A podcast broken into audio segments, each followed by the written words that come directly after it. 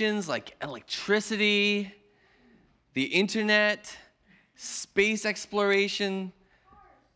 There, there's been reforms of human rights, women's rights, end of slavery, tragedies, even wars, genocides, pandemics, and economic recessions.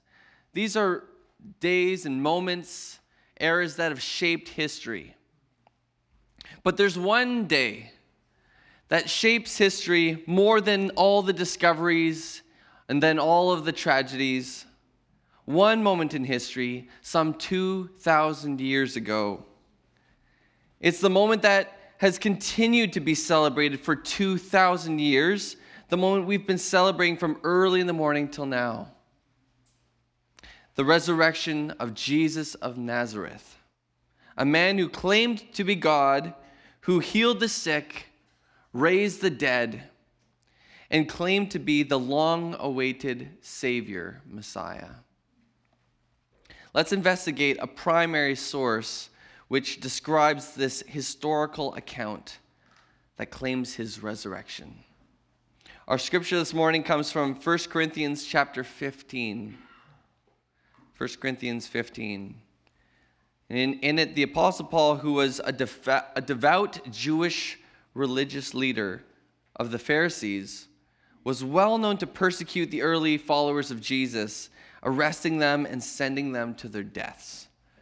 But he was confronted by the risen Jesus, arresting uh, the Christians, but then he found himself arrested in this moment, captivated by the risen Jesus, and it transformed and shaped the rest of his life.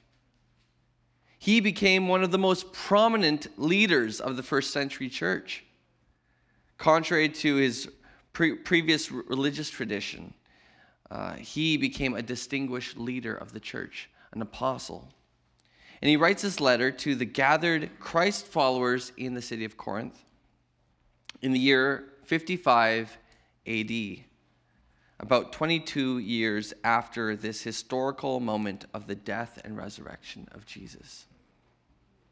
And he's writing this chapter to respond to some people within and some people outside of the church who have never believed that resurrection is possible, who have never witnessed the risen Christ, and who have never experienced their own lives being shaped by the reality of the resurrection. He's writing to show them why they ought to believe this historical event, how it changes their lives, and he encourages them to stand firm in this reality. So please join me in reading 1 Corinthians chapter 15 verses 3 to 8. For what I received I passed on to you as of first importance that Christ died for our sins according to the scriptures that he was buried that he was raised on the third day according to the scriptures, and that he appeared to Cephas and then to the 12. And after that, he appeared to more than 500 of the brothers and sisters at the same time, most of whom are, are still living, though some have fallen asleep. Then he appeared to James, and then to all the apostles. And at last he appeared to me also as to one abnormally born. Would you join me in prayer as we ask God to speak to us? Lord Jesus, I thank you that we can come to you, that you are the risen one. You're here with us by your Holy Spirit. And we ask that you would speak to us from these scriptures here, that you would speak to us with, that we would have humble hearts to receive your word, that we would encounter you, our risen Christ our risen Lord, and that you would shape our lives by your resurrection. Jesus, we pray these things in your name. Amen. Christ's resurrection shapes all of history. Christ's resurrection shapes all of history. This morning we're looking at how history is shaped for Christ's resurrection how his resurrection shapes the rest of history, and how Christ's resurrection shapes this moment in history. History is shaped for Christ's resurrection. In 1 Corinthians 15, verses 2 to 4, or 3 to 4, it reads, For what I received, I passed on to you as of first importance that Christ died for our sins according to the Scriptures, that he was buried, and that he was raised on the third day according to the Scriptures. According to virtually all scholars, what Paul just wrote here is an early church creed. Uh, we kind of mentioned this uh, in our summer series, Global Historical Faith, going through the Apostles' Creed. This is one of the first church creeds uh, that dating back to within five years of Jesus' death. This became a saying that people would say often, recording, remembering Jesus' death and resurrection. And twice the Apostle Paul mentions that what happened to Jesus was according to Scriptures according to the scriptures.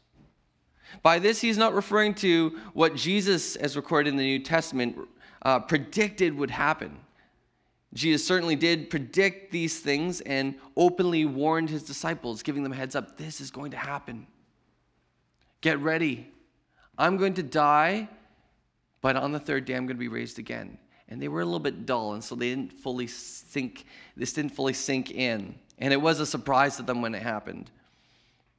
But it's not referring to this. When Paul is saying according to the scriptures, he's referring to the Old Testament scriptures. He's referring to the ancient sacred scriptures of the Bible that were written hundreds of years ago, that they were looking forward to their fulfillment in the promised Messiah. We see that according to the scriptures, death is undeniable. It's just common sense for us now. Oh, of course, death happens. Did you hear about the statistic that 10 out of 10 people die? Yeah, it's been verified. D- scientific proof, there we go. Yeah. Death is undeniable. And in Genesis chapter 3, the very beginning of the Bible, we see in the Garden of Eden, humanity goes from garden to grave. That is the, the first instance where we see death coming into human history. Our decisions to reject the author of life leads to our inevitable death. You reject the source of life, and the logical consequence is death. Because of the first rebellion of humanity against God, all of humanity has been deeply affected by the consequences of sin. We all have, it's just altered our spiritual DNA. We all have this sin in us that causes death and pain around the world. Life is interrupted by death, sometimes painfully and slowly, sometimes abruptly, and it's shocking. And we see also that according to the scriptures, death is not the end of the story. The Savior is promised. The resurrection is promised. And it's longed for for hundreds of years. We see, according to the scriptures, Isaiah 26, verse 19 says, But your dead will live, Lord. Their bodies will rise. Let those who dwell in the dust wake up and shout for joy. The dew is like the dew of the morning. The earth will give birth to her dead. Hosea chapter 13, verse 14. I will deliver the, this people from the power of the grave. I will redeem them from death, says God. Where, O death, are your plagues? Where, O grave, is your destruction? Daniel chapter 12, verses 2 to 3. Multitudes who sleep in the dust of the earth will awake, some to everlasting life others to shame and everlasting contempt. Those who are wise will shine like the brightness of the heavens, and those who lead many to righteousness like the stars forever and ever.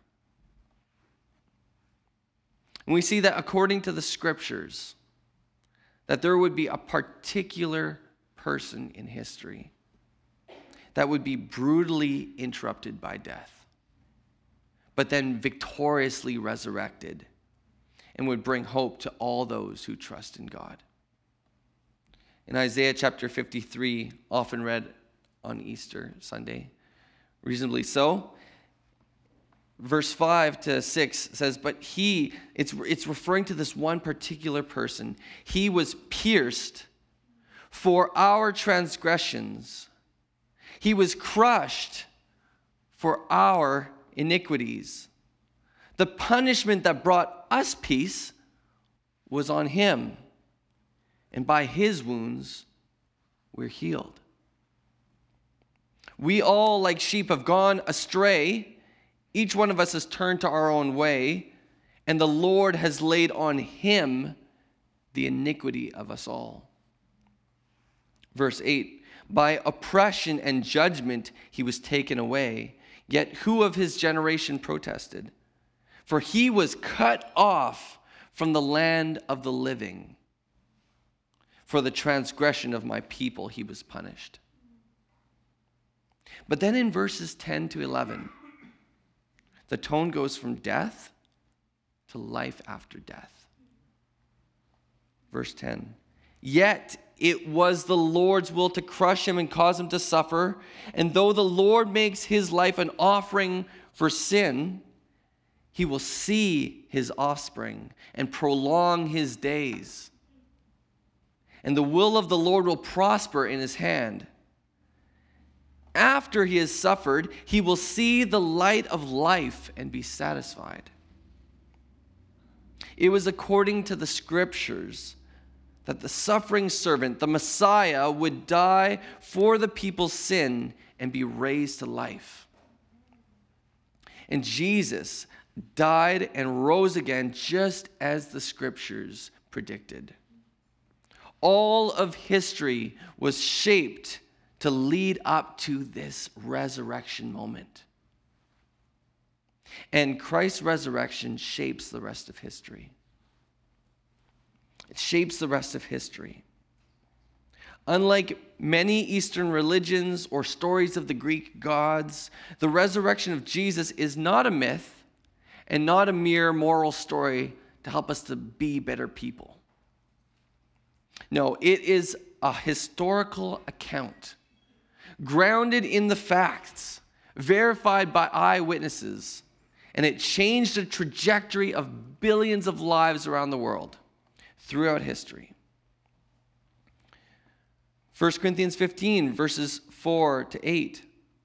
Verse 4 continues saying that he was raised on the third day according to the scriptures, and that he appeared to Cephas, that is Peter, and to the 12, the 12 closest apostles. After that, he appeared to more than 500 of the brothers and sisters at the same time, most of whom are still living. Go check it out. Though some have fallen asleep, a euphemism for dying because they will be woken up again in resurrection. Then he appeared to James, his brother, who was also kind of skeptical about him. And then to the apostles. And at last he appeared to me also, Paul as to one abnormally born.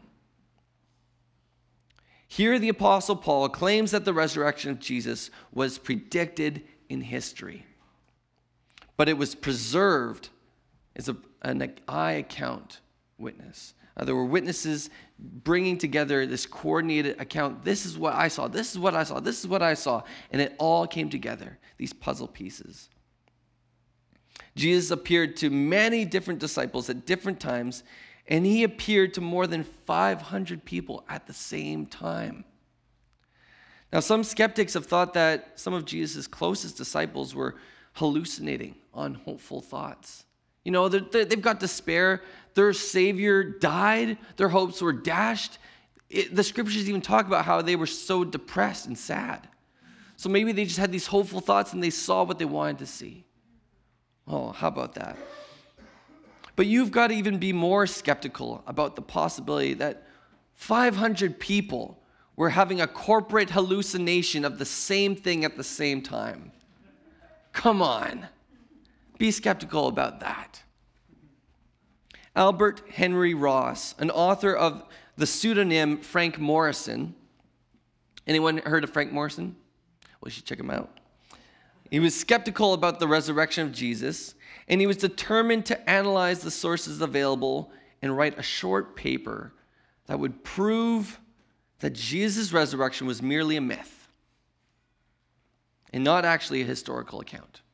That was his mission. I'm Going to write this thesis paper. It was a myth. We can just get on with our lives. But as he gathered all the data, he became convinced of the truth of the resurrection and laid out his reasoning in a book titled Who Moved the Stone? Who Moved the Stone? And in this book, he describes the surprising development of this book in its preface.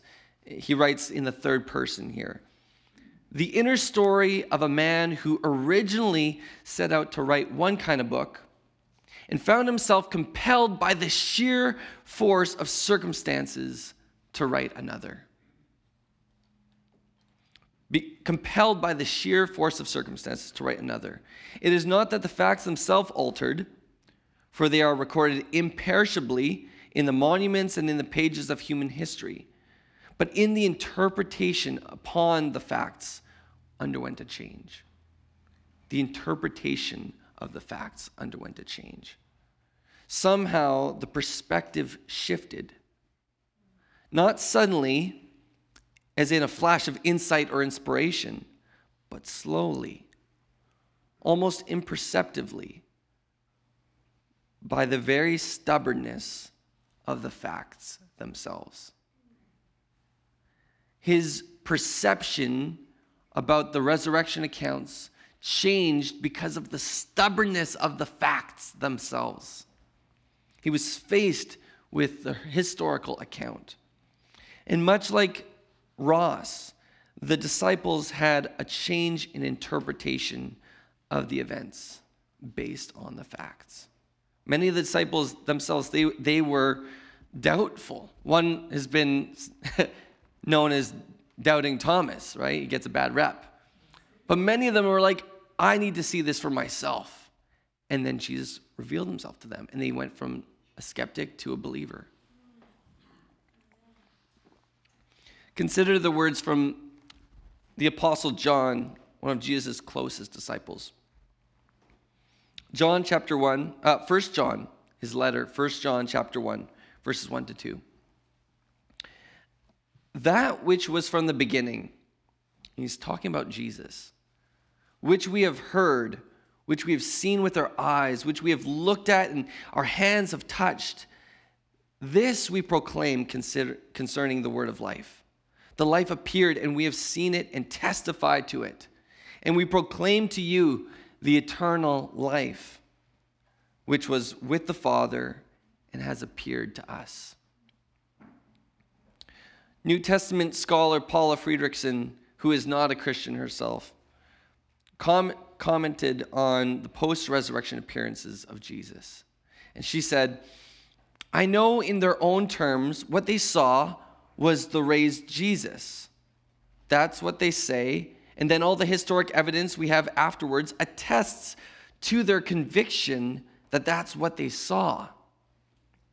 I'm not saying that they really did see the raised Jesus. I wasn't there. I don't know what they saw, but I do know that as a historian, that they must have seen something. So she's getting some of these puzzle pieces, and she's like, they definitely saw something that changed their lives, that shaped the rest of their history. I don't know what it is, but there's something there. And her story's not finished yet. She's on a journey. Consider how the disciples' lives changed because of the resurrection. The disciples were f- afraid. They were afraid of people who could persecute them. When Jesus resurrected and revealed himself to them, they became unafraid of death, unafraid of persecution. They went from despair to determination. They went from cowardly to courageous. the Apostle Paul, he was known as Saul of Tarsus, and he was persecuting Christians, and then he's preaching Jesus. The church has new life through the resurrection. And it was through these convinced accounts that Christians went to preach Jesus at the cost of their own death. The martyrs. And there were countless martyrs. And you know what happened when these martyrs, these witnesses of Jesus, died? The church had more resurrection. The church grew and grew. Death doesn't stop Jesus, he has victory over it. Death doesn't stop the church, it grows through persecution. And sometimes when, when Western society gets so comfortable and there's no persecution, that Christians don't fully live in that resurrection life. But we see revivals around the world because it's not easy to be a Christian. Their lives are sometimes risked, but they are courageous because of Jesus' resurrection. Death is not the end of the story. And Christ's resurrection shapes the rest of history and it shapes this moment in history. Right here, you and I, all together, his resurrection can shape this moment. In verses 14 to 19 of chapter 15, the Apostle Paul lays out a series of if then statements. If this is the case, then this is what you get a logical string of reasoning for what the consequences are if there's no resurrection. And David mentioned this at the beginning of the service. He's raising the stakes. Okay, what if there's no resurrection? Yeah, just live a good life, you know? No, no, no. If there's no resurrection, there's a whole bunch of stuff just crumbles. This is key. Let's read it. 1 Corinthians 15, 14 onward. And if Christ has not been raised, our preaching is useless. Why am I standing here? My preaching is useless, and so is your faith. More than that, we are then found to be false witnesses about God. Oh, we're just liars saying good ways to live a good life. No. For we have testified about God that he raised Christ from the dead, but he did not raise him if in fact the dead are not raised. For if the dead are not raised, then Christ has not been raised either. And if Christ has not been raised, your faith is futile. You're still in your sins. David said, There's no condemnation. Your sins are paid for. Not if there's no resurrection. And I, I just had this thought this morning when we were at the, the early service at the pond that when Jesus said to the paralytic who went through the roof, first he said, Your sins are forgiven. And they were like surprised. Who can forgive sins? And he says, To prove to you that the Son of Man has the authority to forgive sins, I tell you, person who is paralytic, who can't walk, get up, pick up your mat, and walk. And he was raised and he was healed. And people saw, wow, that's true. He, his sins were forgiven, and we see that in him being raised up healed. Jesus forgave your sins. He died on the cross. He forgave your sins. How do we know that? Well, he proved his power and his authority in his resurrection. So the, it all hangs on the resurrection. You, you cannot be a, a legitimate Christian and be like, ah, I don't know about the resurrection. Yeah, he died for my sins, but I think he's still in the grave. It just doesn't work that way. This is key. And then those who have fallen asleep in Christ are lost. If Jesus didn't raise from the dead, you're still in your sins and you're lost. We still are guilty before a holy and righteous God, and there is no payment for sin.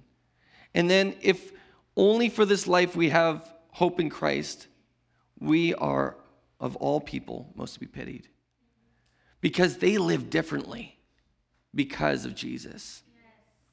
And some people are like, well, I'm going to get the most of this life. I'm going to like drink and do drugs or whatever. And they're like, we're going to we're going to live fully for God and everything that that looks like. And that might look different from the world. And if this life is all there is, then maybe they are missing out on something. But if this life is not all there is, but there is resurrection and there is eternal life. There is life after death. And you're not missing out. Do you, ever feel, do you ever feel like you got FOMO, fear of missing out?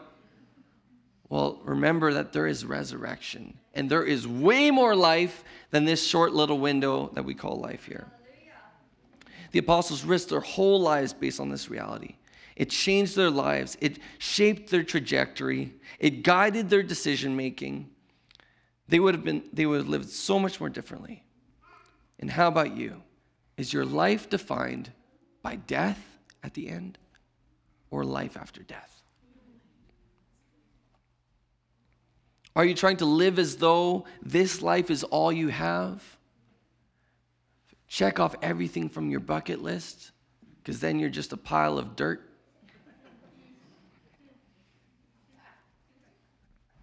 Are you stressed about what your life is amounting to?